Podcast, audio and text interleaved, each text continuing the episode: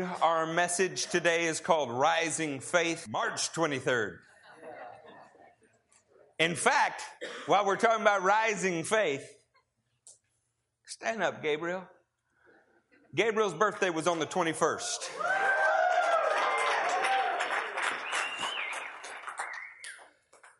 If Gabe were an Israelite, and he's not, he's a pork eating Gentile, it would be his bar mitzvah. The time period where he's accountable for his own life because he can read and understand the word. Is that an important time? The Stevens have hit a new mile marker in our home. Both our boys are teenagers now. Can we take a minute to do something? Can we pray for Gabriel? Brother Treaster, would you come put your hands on my son and pray for him? Church, would y'all stretch forward your hands and, uh, and pray for him? You're all invited to my house today at any time you'd like to come. We don't do presents and those kind of things, but we are going to get together and eat. That's what we do best and celebrate Gabriel's birthday. If you're going to lunch somewhere and you'd like to come after that, that's just fine. Anytime. I, I like to spend time with you. Amen. Amen. Pray for him, Brother Treaster. Hallelujah. Father, we thank you. We thank you for what his life stands for, God. And we thank you because of the incorruptible word that's in him, Lord. His life will never be the same. Lord, we ask that his light will begin to burn brightly for you, Jesus. He'd be one of these young men that grows up to change the world and turn it upside down. Amen. In the name of Jesus, Amen. we thank you for him. Father, I thank you for my son. Gabriel, the Lord says that you are a lion's cub, that he has put your foot on the neck of the enemy. And I give you this warning, my son. The Lord says feelings of personal injustice are an Achilles heel. But the Lord says He will teach you to turn those feelings of injustice towards the lost and towards the hurting, and you shall be a champion for the Lord. The Lord will put His Spirit in you and His Word in your mouth. And the Lord says, You shall deliver the justice of the living God to many. That your feet will step across country lines, across boundaries on a map, and you shall deliver people from the kingdom of darkness into the kingdom of light. Let zeal for the house of God consume you, son. Let it consume you. Let your heart be filled with a desire for justice for the nations, and the living God shall use you even as a man uses his favorite tool in his hand. In the name of Jesus, we pray. Amen. Amen. Well, I don't know. How many of you are new here? Yeah, well, this will get. All I can say is we don't follow a program. And uh, I told you we're going to preach about rising faith, but we'll talk to you about some other things first.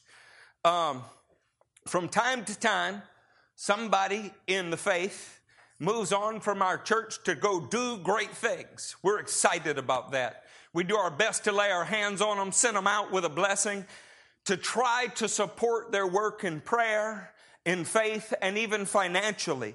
And you can see examples of that in submission ministries. You can see examples of that in the Arising Church in Chicago. Every once in a while, somebody moves on from our fellowship without uh, that kind of blessing because they left in a way that was avoiding uh, accountability, avoiding growth. The best way I know to do this is to just say things publicly. There is nobody in the state of Texas that has been barred from coming to our fellowship in the last five years. There are two men that both did something so indecent before that that they are no longer welcomed in our fellowship. That is so rare that we believe it is uh, something only referred to in the book of Second Corinthians. And we dealt with it publicly and have never had another issue with it. So if you are contacted by someone and they feel as if they cannot return, encourage them. They're welcome here. We pray for brothers that are not doing well and are not in our midst. Our heart is for them. It's the devil that lies and says they're unwelcomed or unwanted. Let me just get it out there point blank. I love Dustin Darrington. Whether he does good or doesn't do good, I love him. He's like a son to me. I have had him live in my home. He's lived in some of your homes. When I met him, he was living in a car. And I taught him to be a child of God, and I miss him, and I love him. He has an open door to walk back in here anytime he would like to. That's up to Dustin. I feel the same way about Joel.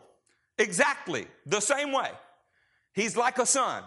And I pray that he walks back through these doors. I feel the same way about Jacob Atkinson.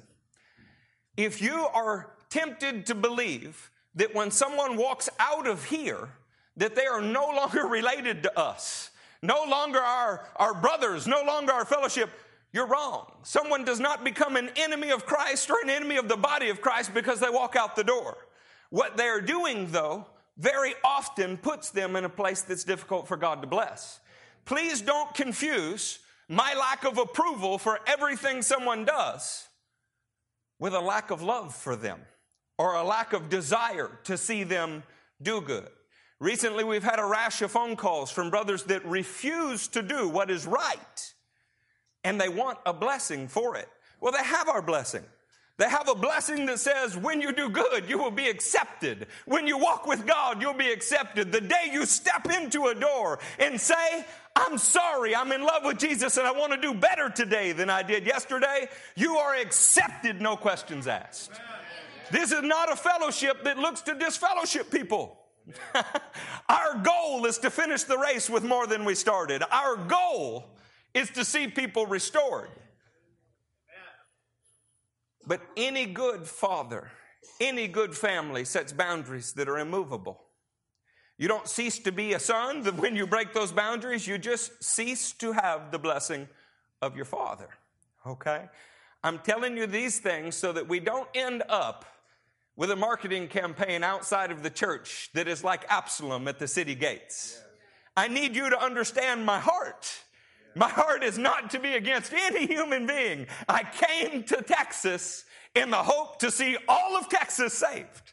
I came to Sugarland with the sincere, ardent belief that I hold today that we can reach every single life and see it change for the glory of God. What I will not do is pretend that sin is okay. I won't do it for you. I won't do it for my closest companions. I won't do it for anyone because the King of Kings is worthy of a righteous servant. Can you say amen to that? Amen. If what you're hearing me say is running down someone, you are missing the point. I'm saying lift them up in prayer, love them, embrace them, but do not give approval to things that you know are wrong. Is that fair enough? Yeah. Can we be mature enough in the body of Christ to say things that others will not say from a pulpit, yeah. deal with issues publicly that others will not deal with. Yeah. Can I show you something? This was our first newsletter. Isn't that interesting? This is uh, from January 15th, 2004. Yeah, I don't know what to say. We were younger and better looking then. You guys came to us when we became corpulent and uh, jolly. In the top left hand corner of this, there's a reminder, our very first newsletter. It says, We must possess a faith that rises to meet the challenges of life in order to complete the task assigned to us by the King. I had no idea just how prophetic that was. I had no idea the level to which our faith would have to rise to meet the challenges. I didn't know that we would face cancer many times. I didn't know that we would know what it was to have a death sentence be issued to our loved ones and have to stand in the gap until we fought and saw them win. I didn't know what it was to have to fight for a building, to be. I didn't know what it was going to take I simply knew that we had to possess a real and genuine faith. I'm happy to say that 10 years later, that faith is still strong and it's growing. At this time, down in the left hand column, it says Matthew and Cassidy Pero are taking steps of faith to join us in our struggle to advance the kingdom. Matthew and Cassidy Pero been with us almost 10 years advancing the kingdom. I'm encouraging you about these things because Yesterday's mountains are like hills today. We don't have to struggle anymore in faith to wonder whether or not Matthew and Cassidy can make the step across state lines because it's been done. Having done things, we should be encouraged as we move forward. I looked out this morning and I saw the whole Hall clan back there. When I came to Texas, none of them were here. Y'all can thank me later for the transplant. Yeah. They say if you don't know where a man's from, don't ask him and embarrass him. If he's from Texas, he'll tell you. They got here as fast as they could. But when I looked out and saw the Hall clan, I remembered a newsletter. I want to read you something from the newsletter. It said the week we incorporated and officially began receiving an offering from a small number of believers meeting in our living room, I received a $15,000 pay cut from my secular employer. Later the same week, one of the women in the fellowship was diagnosed with cholestasis of pregnancy. That was Jennifer Hall, David Hall's wife. Her liver enzymes were three times that of any normal person's.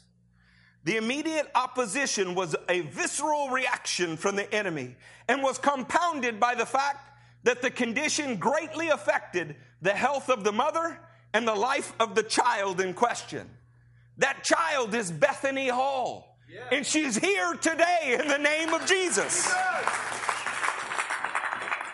Our very first service as an official legal entity was attended by the mother whose skin had turned pale, yellow, and begun to itch.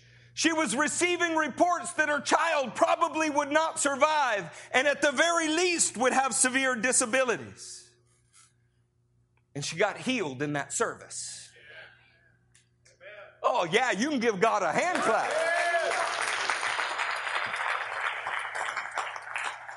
Here we stand, and it's not 2004 anymore. It's 2014, and Spencer McLean is in our midst today. Hallelujah!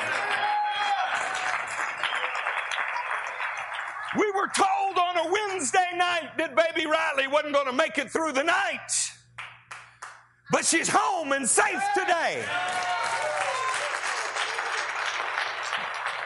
Glory Jesus! Glory Jesus! Glory Jesus!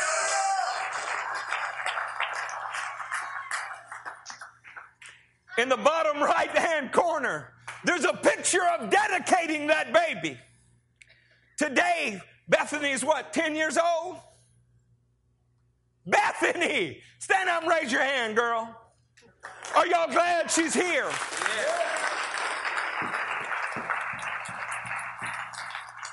Spencer, in the name of Jesus, we'll not only dedicate Riley, we'll celebrate her 10th birthday together, brother.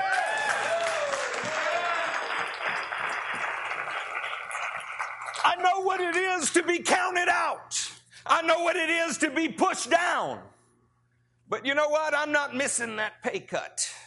I'm not missing those bad reports. I'm still glorying in what the Lord has done. Hear me, Michael, in the middle of a fight. Did y'all enjoy Michael's message Wednesday? You find out about the power of God in the middle of a fight. Church, we can't avoid the difficulties. What we do is we look in the face of those difficulties and we give a good laugh because we know our God is bigger. Amen. 2014. By the way, January 15th, 2004, on the third page of the newsletter, it says at the moment we've purchased 15 of the 50 chairs God told us about. In the natural, this sounds ridiculous since there's only about nine people who regularly attend.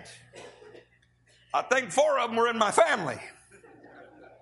But real faith always borders on foolishness. I'm going to tell you the truth. I got a reckless faith. I have abandoned caution. In the name of Jesus, I have got a shameless audacity because I know my God the kind of faith, Brent, that will sell a house that's almost paid for, that'll leave a perfectly good job and go to a place where you don't know a person and live in a hotel. Are you glad they did, Adarmis family? See, faith always bears fruit. You may not see it today, but it will come through in the name of Jesus. In this newsletter, we said that it was our endeavor to eventually build a website. Today, people are downloading messages from our website in Australia. They're doing it in the Netherlands. They're doing it in Africa. They're doing it all over the world, and this gospel is bearing fruit. But it started with just a couple people who had a ridiculous faith. I want to encourage you to join with the prophet Hosea. He said that there's a day coming when an inspired man will be considered a maniac. When the Peros finally showed up, this was us. Boy, the Peros have multiplied, haven't they? Look how little Judah and Gabe were. Judah started preschool here.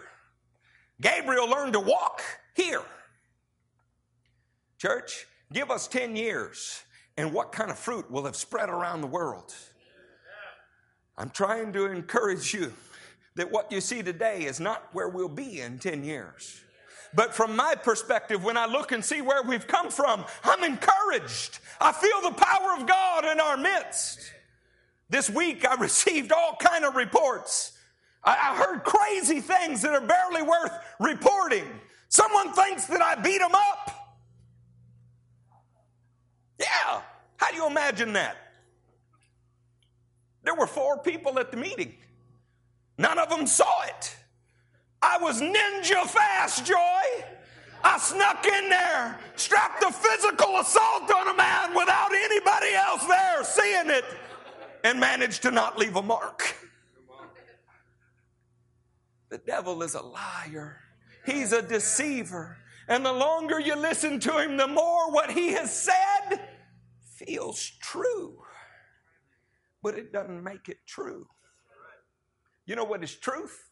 Truth is the Word of God. Truth is those who take their stand on the Word of God. You know, I'm not incredibly insulted. I'm really not because I'm used to the devil lying. It's what he does. Y'all remember how hard it was in Peru? Who went to Peru? Raise your hand. Anybody want to take the walk to Fury right now? Oh my goodness, those hands went down quick. I'm just now recovering. I put on a good 40 pounds since then. I got two texts the entire time I was in Peru, both from people influenced by demons and both while I was walking up a hill I did not think I could walk up, and I would have laid down and quit had it not been for my brothers. Not just their encouragement, but if I didn't think they would turn and laugh that I couldn't do it, I would have just quit. We need to sometimes notice that the enemy is attacking us because we've become dangerous. Listen, don't be a tool. Don't be a tool from the enemy. Don't do it. He's a puppet master, but you don't have to be his puppet. Instead, let us be an instrument in the hands of the living God. Let us be an instrument of righteousness. Can somebody say amen? So, if I haven't made it abundantly clear, if some people are not here today, they are still welcome here. I love them the same way. I want you to love them the same way. We long for those who are not doing well to return. But I refuse to go wrong when things go wrong. I'm not doing it. And I encourage you not to do it either. This is high ground. Did you feel the presence of God in here today? I felt the presence of God. And you know what? That's the only affirmation I need. That's the only affirmation that is worth anything. All right. Let me tell you about the Jordan River. Is that okay? Yeah. In Hebrew, the Jordan River is Ha Yarden. It means the descender. This is because it begins up near Hermon and it goes all the way down to the Dead Sea. It begins and ends in Israel in the same way that salvation begins and ends in Israel. At flood stage, it can be a hundred feet across to one mile across. Somebody say that's a big difference. You know, so often we look at a problem that the Lord wants us to address and it seems 100 feet wide. You decide to address it and you walk up to it, and good Lord, it has grown to 5,280 feet wide. This is because we have an enemy, and he doesn't give up his territory easily. Brent, we have to learn to fight with him. We have to learn to wrestle with him. We have to learn to take it to him in prayer. There's a book floating around our congregation called The Believer's Authority in Christ. That book is based on this book, and I love them both because we have heavenly authority to take it to the enemy in prayer. And what you put up with, what you tolerate, the enemy will take advantage of you in. But when you stand up in your faith and you learn to exert Holy Ghost power, then we get to take from the enemy.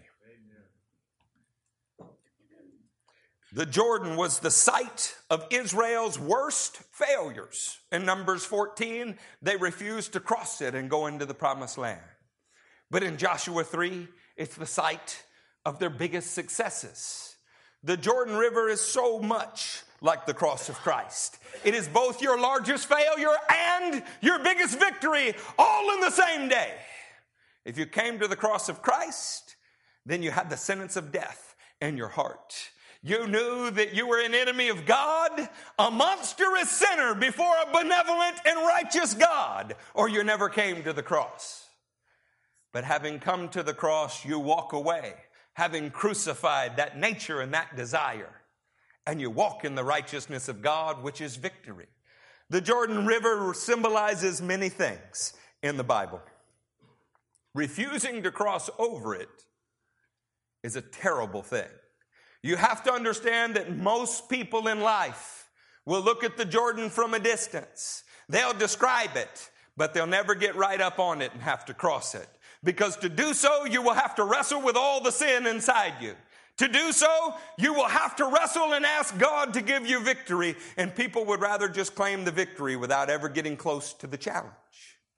Most of what goes on in the church world are people that have read about the Jordan, people that have seen pictures of the Jordan, but they've never stood in the middle of it. For this reason, 76% of this nation say that they are Christians. But in the very same poll, 50% doubt that their neighbor is a Christian. What this amounts to is an awful lot of sparks, but no fire. What this amounts to are an awful lot of people that have learned to talk the talk, but they have never learned to walk the walk. Turn with me to Joshua 3. Let's talk about crossing the Jordan and possessing an arising faith this morning. Say there when you were there. Have I completely weirded you out this morning? Well, it's still young. You never know what'll happen. In the third chapter of Joshua, we come to what was really burdening my soul today in a good way. By the way, Michael's message from Wednesday is now online. An amazing message everybody should hear. Michael's not just fit to be a pastor, he also happens to be a good friend. Is life easier with some good friends? You'd be happy to know Israel was not expected to cross the Jordan alone. They had their brothers beside them. Climbing that mountain in Peru, I had JJ, I had Brent, I had Michael, I had Judah, I had Buddy Brasso all around me, and it made what seemed impossible suddenly possible. I want to pursue righteousness along with those who are pursuing righteousness. Amen. Amen. Look at your brother say, We're going to pursue this together. Come on now, say it again. We're going to do this thing. In the name of Jesus, nobody should have to walk alone. In the name of Jesus, nobody should be out in the cold alone. The Spirit of the living God will draw you into fellowship with those who are in fellowship with Him. If you find yourself alone, you need to examine your walk because this is not God's will for us. He sent them out in pairs of two. If you find yourself alone, there can only be one godly reason for it. He's illustrating to you the need for your brothers so that you'll appreciate them when they arrive. But there is no such thing as God's mercenary who goes alone. It's an unbiblical concept, and the reason that so many churches are crumbling, they got one name on the sign. We're supposed to do this as a body of believers and do it together. Amen. Pairs of righteous repopulating the earth with God's presence. Are y'all in the third chapter? Early in the morning, Joshua and all the Israelites set out from Shittim and went to the Jordan where they camped before crossing over. I want you to notice something when you got up close to the Jordan, which is the cross. You didn't just go dive in and swim across. When you got up close to the Jordan, you camped out there. There are some things that are worth contemplating. Everybody says they want to follow Jesus, but very few actually follow him to the end. They follow him on the day he's feeding 5,000. They follow him on the day he's healing their sick relative. They follow him while it's convenient and he's the king they think he ought to be. But they don't follow him in the places they don't want to go. They don't follow him in the places that are an ever narrowing way. They say that they love the Lord, but they never counted the cost. Before you cross over the Jordan, you got to camp out for a minute. You need to contemplate it. Sometimes when we're witnessing the gospel, we want one shot and one kill. We want to look at Judah and say, Judah, do you know that you're a sinner? Well, I don't even really know what you're talking about. Have you ever broken a commandment, even just one? We begin working our sales pitch. He admitted to breaking a commandment. Then you're a sinner. Do you want to die? No, no, I, I don't think I much do want to die. Would you like help in this life and heaven in the next? Pray with me. The problem is he has no idea what is required of him. He has not camped out. He's not contemplated the loss of his life for the glory of Christ. He has no idea what we're asking of him. When we take children and we christen them or baptize them into the faith while they're infants, they have no, they never camped out, they never considered it. I love the idea of dedicating a child. But we make a foolish mistake to think you can make this decision for someone else. Paul wanted his nation saved to the point where he could have wished that he were cut off for them, but he could not make the choice for them. Didn't mean he didn't work night and day to present Jesus to them. And we should. We need to allow people to camp out on the wrong side of the Jordan and contemplate crossing it. Are you praying for a relative this morning? Is there anybody in here who is yearning to see somebody saved? Give me a hand clap. Do you want to see people saved? Don't get discouraged that they're counting the cost. Nobody who embarks on this in a haphazard and foolish manner finishes it. Those who have been dealt with by the Spirit of God and understand what they need to be saved from and what they're being saved to they have a chance to finish the race. Amen. Amen. You want to see why so many don't even get close? Maybe they didn't ever give it a serious start. See, when I came to a saving faith in Jesus Christ, I burned my ships, friends. I left no attachments to the old life. I made my position so firm that it made my own relatives uncomfortable. I did that because I knew what was at stake. And I knew the power of sin that had worked in me and how uncrucified it wanted to be. And now, in the name of Jesus, I was going to bury that sinful nature. And I knew how hard it was. It had ruled me my entire life. I had to camp out for a minute and consider, and I came to the conclusion I can't cross the Jordan without you, Lord. There's no way to do this. I've tried all my life, and all I've succeeded in doing is drowning again and again and again and drowning others. I can't do it.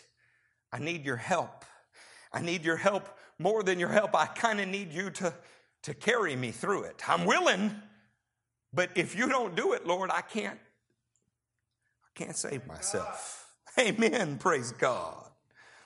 After three days, The officers went throughout the camp giving orders to the people. When you see the ark of the covenant of the Lord your God and the priests who are Levites carrying it, you are to move out from your positions and follow it. When the presence of God is encouraging you to do something, you have to move from where you're at. It is not possible to please the Lord through faith while sitting on your salvation. The church of the living God has said, I'll pray about doing your will. The saints of the living God, however, get out there and do it. You know, I've got a lot of peers and I love them. We started the race together 21 years ago, and some of them have been talking about doing something for the Lord for 21 years. It's not that they're not godly men. It's not that they're not called, it's that they've been talking about it for 21 years. If you're not willing to move out from your position, then let's be honest, you're still camped on the side of the Jordan. I'm done contemplating. I'm already swept up in the river of the Jordan. I lost my life in it and was found by Christ. I'm going to tell you, you can't sit and pray about what you know is wrong. You can't do it. You have to get out and do what you know is right. Come on. Is there anybody out there that needs to take a step of righteousness? Is there an area in your life that you know what God has said and you've just been kind of, you know, trying to build some courage? Let's just admit we don't have it and ask God for it and then get to stepping. You know, Get to, we have to move out when the Lord moves out. I know more men that got up to that Jordan just like in Numbers 14 and they've said, No, we won't do it. They felt the pressure from God. They felt the judgment of God. And after receiving the judgment of God, they said, Okay, well, then I'll go do it. If you miss the moving of the Lord, don't think you can manipulate Him. If God told you to do it yesterday, you may not be able to do what he's told you to do on Wednesday. Some of his commands are time sensitive. You know, the Bible even says today is the day of salvation. Praise God, every day I wake up, it's still today. Don't wait till tomorrow. Let's do it while it's called today. Amen. Verse 4 Then you will know which way to go, since you have never been this way before. The walk of the gospel takes you on a journey that you have never been on before. If your testimony is that you were doing pretty good all by yourself and then you added a little Jesus to your life, understand it's not possible. The journey of the gospel is a way that you've never been before. And if you have been there before, you're still on your own way. You're not on the narrow way. We contemplate the journey, but when the Lord says move, we say, Yes, sir. And every day is a new and exciting adventure. We're looking sometimes to work hard for a day or two so we can coast for a week or two. Every day is somewhere you've never been before. There's no such thing as coasting. We live to work for our God. Anybody out there live to work for God? I live to work for him. Say, well, brother, you're in full time ministry. Is there another kind? Anybody out there want to be a part time minister? A part time minister is a full time liar. We either live for the Lord every day or we're not living for Him at all. Then you will know which way to go since you have never been this way before. But keep a distance of about a thousand yards between you and the ark. Do not go near it.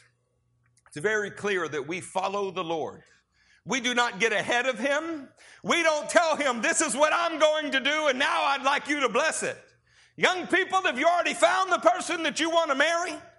The Lord hadn't told you to marry him, but you're pretty sure that you're going to, and now you're asking the Lord to bless it. Husbands, have you found a job that you want? And you've said, That's my job, Lord. Thank you, Jesus. Now, Lord, would you bless me in the job I chose for myself? That makes God your servant, your little pocket genie, and you the master of your own universe. Those of us that are actually following Christ, what we do is we say, Lord, where would you like me to work? Lord, who would you want me to marry? And can I tell you, He never called you to marry anybody that you think is ugly. you will love them, you will cherish them, they will love you. If your marriage is born in the heavens, then the heavens will sustain it and it will be heavenly. If you know the Stevens and you don't know we love each other, come see today. We will make you sick. We hold hands still. We hug still. We like to sit next to each other in the car. We still, after 21 years of marriage, believe that there is life and peace in it. Yes. If you're married to your old ball and chain, if all men are idiots and your husband is their king, I feel sorry for you. I don't know what you signed up for. Maybe it was Amway, but it was not Yahweh, not the way. Because those of us who are born of God, we are following the Lord's presence and He is leading us into good things. Come on, anybody believe there's good things ahead of us? Oh, glory, Jesus, I love you. On verse 5, Joshua told the people, Consecrate yourselves, for tomorrow the Lord will do amazing things among you. What's required for God to do amazing things? I know, wait, wait, get that little app on your phone that you can confess to the Vatican. Then the Lord will do amazing things. No, subscribe to the Pope's Twitter feed. Then the Lord will do amazing things. Give all your money to a televangelist who is probably sleeping with a secretary. Then the Lord will do amazing we have bought into every idea except the one that the Bible prescribes. For God to do amazing things among you doesn't require you to be somebody's fool. It requires you to be consecrated to God. Now, let me ask you can anybody keep you from being consecrated to God? Can I pass a law against you being consecrated to God? Can I put you in a jail cell deep enough and dark enough to keep you from being consecrated to God? If I'm torturing you, can I keep you from being consecrated to God? See, this is completely within your control. And we don't like that we would like to believe that the reason the Lord's not doing amazing things among us has something to do with everyone but us. When you're sold out for Him, when you live for Him, when you're yearning for Him, when you will follow Him, even if it means certain death, He will do amazing things among you. Matthew, you know me 20 years. How many times have I been in a life or death situation? But you know what? I'm still here. That's amazing things. You know? All you got to do is drive a truck or a motorcycle. How about a motorcycle in India? You know, last month I wrecked a motorcycle in the mountains of India in front of a bus on a mountainside. And in the name of Jesus, we laughed, dusted off, wiped away our blood, picked up the motorcycle, and drove the next 35 miles with a smile. The devil can't do anything to you. you know, if you're in a fight and you're getting whooped on for a while, it's just so that you learn to rely upon the Spirit of God, not on yourself. It's in these fights we find out how big our God is. How many times we got to be told somebody's going to die and wake up the next day and they're alive before we stop believing the enemy? Amen. I'm going to tell you the truth. Even if we lose, we win.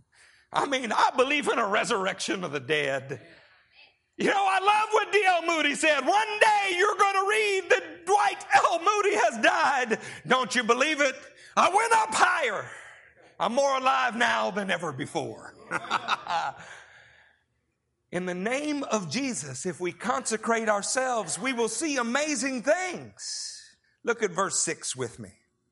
Joshua said to the priest, Take up the ark of the covenant and pass on ahead of the people. So they took it up and went ahead of them. And the Lord said to Joshua, Today I will begin to exalt you in the eyes of Israel, so they may know that I am with you as I was with Moses. Tell the priest to carry the ark of the covenant when you reach the edge of the Jordan waters. Go stand in the middle of the river. Now, I started this message showing you a newsletter from 10 years ago. And, you know, it's cute. I mean, when you look back on it 10 years later, it's like, oh, look, they had a whole lot less kids. They weren't as fat, and the church was tiny. you know what it was to us, though? It was standing in the middle of the Jordan River. We stood in front of the whole world and said, We're going to start a church, and they laughed at us. We said, We're going to build out a garage and we're going to put 50 chairs in it. And they said, Nobody can build out a garage and put chairs. That's not a church. Where's your steeple? Where's your stained glass? Where's all the people?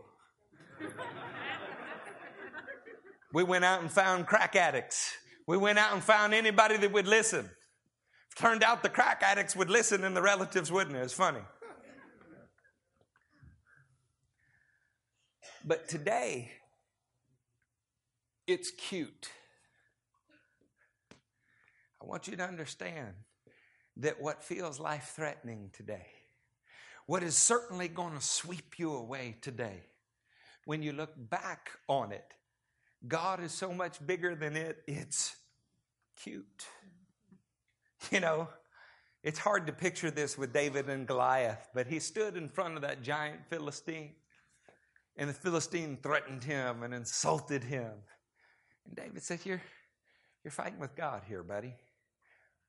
But when he carried that Philistine's head to the coward who was a king, still got the head in his hands. If that had been 2014, we'd have little action figures made out of plastic with a head in the hand. And our kids would carry them around and they'd be cute. Now, I'm not downing the cuteness of our newsletter. Jennifer was pretty cute in that newsletter. What I'm trying to tell you is that what is vicious and monstrous and assaulting today later will be so small and insignificant. You're like, oh, you were trying to harm me. That's cute. Because our God is that much bigger than that. We're going to find out when they crossed this river, they took stones right out of the middle of the river. And they did that as a testimony to all the future generations that death passed them by and they now stand on the other side. Come on, Tara. What looks like is monstrous today, someday will be cute. Put it in perspective, saints. I have an eternal perspective. And so, you know, a demonic email or two is cute. You know, lawsuit or two cute. You know, it's hard to even get my attention with those things now. The way you get my attention is when somebody's messing with you. That's less cute until after we've cut that giant's head off. The middle of the river is really what Michael's message was about. I want to remind you of a scripture in that message because it was worth repeating. This is Second Corinthians, and it is the first chapter and the ninth verse. Keep your finger in Joshua. Indeed, in our hearts, we felt the sentence of death. How bad's your day been? sentence of death. But this happened that we might not rely on ourselves, but on God who, de- who raises the dead. He has delivered us from such a deadly peril and he will deliver us. On him we have set our hope and he will continue to deliver us as you help us by your prayers. Saints, there is no trial, there is no trouble that's come against you that the power of Christ cannot deliver you from. Where have you set your hope? when I camped out on the wrong side of the Jordan, you know what I was really getting straight? Where my hope was going to be set. I had to firmly find out that my hope had always been in my own arm, and my own arm had failed me every time. And so I was now going to serve a new master. And he would never let me down. I'm here 21 years later, and he has never let me down. Pick up with me in verse 9. Joshua said to the Israelites, Come here and listen to the words of the Lord your God. This is how you will know that the living God is among you, and that he will certainly drive out before you the Canaanites, the Hittites, Hivites, Perizzites, Girgashites, Amorites, and Jebusites. See, the ark of the covenant of the Lord of all of the earth will go into the Jordan ahead of you. Now then, choose 12 men from among the tribes of Israel, one from each tribe. And as soon as the priest who carry the ark of the Lord, the Lord of all the earth, set foot in the Jordan, its waters flowing downstream will be cut off and stand up in a heap. Is it okay if we laugh in church, Brenton? Brenton says it's okay. Sometimes there is a big steaming heap on either side of you. It is a flood of what the Bible calls dissipation. It is heaped up so high that you can't see anything to the left or the right, but you were never supposed to turn to the left or right. You're supposed to have your eyes on the narrow way. You're supposed to have your eyes on where God's presence and God's favor is. And if you get your eyes off the steaming heap and onto the ark, you'll never be disappointed. Friends, sometimes the biggest whiners and complainers the world has ever known, the people that blame all of their problems on everyone else, just got off the narrow way and they're swimming in the heap. They set out in faith and they shipwrecked it into a heap. They're a whole heap of trouble.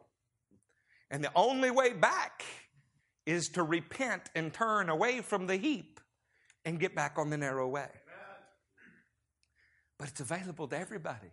It was your choice to get out of the narrow way, and it can be your choice to get back in the narrow way. What you can't do is hate those who refuse to leave the narrow way. Where will you be in 10 years? Oh, you may be in the United States, you may be in Brazil, may be in China, but you better be on the narrow way. When things go wrong, friends, don't go with them. So when the people broke camp to cross the Jordan, the priest carrying the Ark of the Covenant went ahead of them. Now the Jordan is at flood stage, all during harvest. If you want a harvest, the rivers you're going to cross are going to be at flood stage. Is that when you would choose to cross a river? Would you say, you know, I can't wait till the Mississippi's overflowed its banks? How many people were so excited when Katrina came because they got a chance to cross the Mississippi? But of course, it's at flood stage. It's when the odds are stacked the highest against God's people that we see God's power. If Pharaoh's not at your back and the Red Sea at your front, then it's probably not harvest time because you bring in the harvest when others see God in you while you stand in the middle of a fight. That's when people see the Lord. I know we've been lied to. We've been told they'll see our prosperity. They'll see our health and wealth, and they'll want the God we have. No, they already want that kind of idolatry and they're chasing it in their own worldly way, no matter what religious cloak they wrap it in. But the church of the living God is the one standing in the middle of the river. That's the church of the living God. Now the Jordan is at flood stage all during the harvest. Yet as soon as the priests who carried the ark reached the Jordan and their feet touched the water's edge, the water from upstream stopped flowing. They had to put their foot in the water though, friends. We're usually asking God to split it in advance of our arrival because we don't want to face the monster. It doesn't work that way. You were born for adversity. You were born to face the trouble. And when you put your foot in it because God has gone ahead of you, God will back you up. I stood facing a $15,000 pay cut. I stood facing a woman sitting in my service itching her skin off and her baby was supposed to die. I stood with one crack addict and eight other non addicted to drugs but addicted to sin people and said, We're going to start a church. And it wasn't until we put our hands on that mother that her skin changed to normal. What if we had just said, you know, stay home, we'll pray for you from a distance? Church, you cannot be scared for your faith to be assaulted. You cannot be scared to be put on the spot. Miracles happen when there's desperation. It happens when Holy Ghost courage rises up inside you and you say, I may stand in the middle of this river, but I'm carrying a stone out the other side. Today's struggle is encouragement to triumph in tomorrow's challenge. That's the way that this works. So that I can look back on a newsletter from January of 2004, say I'm still killing the same giants, there's just more of them. One of Brother Charlie's favorite passages in all the Bible is about Caleb. Caleb was ornery, strong, vigorous. At 40, he was ready to fight. At 80, he was ready to fight. Even his son in law in the book of Judges was ready to fight. At 80, he said, I'm just as strong now as I was then. Give me the land with the giants. I'll take those. Because once you develop a taste for killing giants, one's pretty much just like the next. The Russians have a saying, and we're about to learn it on a world scale. They say with food, your appetite grows. They just swallowed up Crimea, and I guarantee you that's not the end of it. I'm not going to talk about the weakness of our foreign policy because we're talking about Jesus today. I'm going to tell you that you swallow a few giants and you start looking for the challenge. You know, the few times, and they happen, when I'm depressed, when I'm down, it's when there's giants, but none of them are mine. And I'm sitting there twiddling my thumbs, feeling useless. You may not understand this now, but you get far enough down the road in the faith, and your biggest struggle is Lord, I know I followed you then, but I hope you're not done with me yet. Because you see your brothers engaging in warfare all around you. But as you delegate and you encourage and you prop up, you go, is there still somebody I can cut the head off of, Lord? Be patient, it's coming. Church, we're going to learn to join in the struggle with our brothers. We're going to learn that when the McLeans are embattled, every family in the church is embattled. Do I have any Hispanic brothers in here? Raise your hand if you. Thank you, Ray. We got one. Ray, how offended will you be if I make a Hispanic joke? Amen. When you take on this bean, you get the whole burrito. Friends, we're going to stick together. We don't rest on the side of the Jordan where we get our inheritance and not care what happens to the rest of the brothers. You know what my favorite part of this story is? We haven't even read it. Every single Israelite crossed. Every single Israelite. Oh, the will of God is that every person in this room would cross that Jordan. The will of God is that every person would take a stone out of the middle of the river and you'd dance around with it and say, I got it, and nobody can take it from me. You know, I can't claim an extra biblical source. I often read the Jewish writings, but I haven't on this subject. I'm just going to surmise the reason David carried that head around was because he intended to take it home and dig that stone out.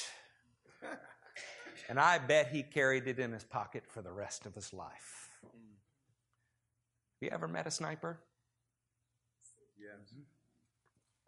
Their families have bumper stickers on their car that say, God bless our troops, especially the snipers. Their families are proud of what they do. That may be morbid to you, but in warfare, you're proud to do damage to the enemy. I pray that you live for the chance to mix it up for God, that you live for the chance to have your faith challenged so that it can prove genuine. Are y'all proud of the McLeans? Yes. You know how you make a pastor? You baptize him in difficulties. You know what makes an elder and his family strong? It's the number of rivers they've crossed in their lives. It gives everybody else around you courage. You can look through their family photo albums and you will hear story after story of the mighty river crossings. Because after a while, it becomes a way of life for us. And that way of life is meant to encourage others who are doing it for the very first time. Pick up in verse 17. The priest who carried the ark of the covenant of the Lord stood firm on dry ground in the middle of the Jordan, while all Israel passed by until the whole nation had completed the crossing on dry ground. God's will is that every person in this room would cross your own Jordan. For some of you, it's the Jordan of salvation.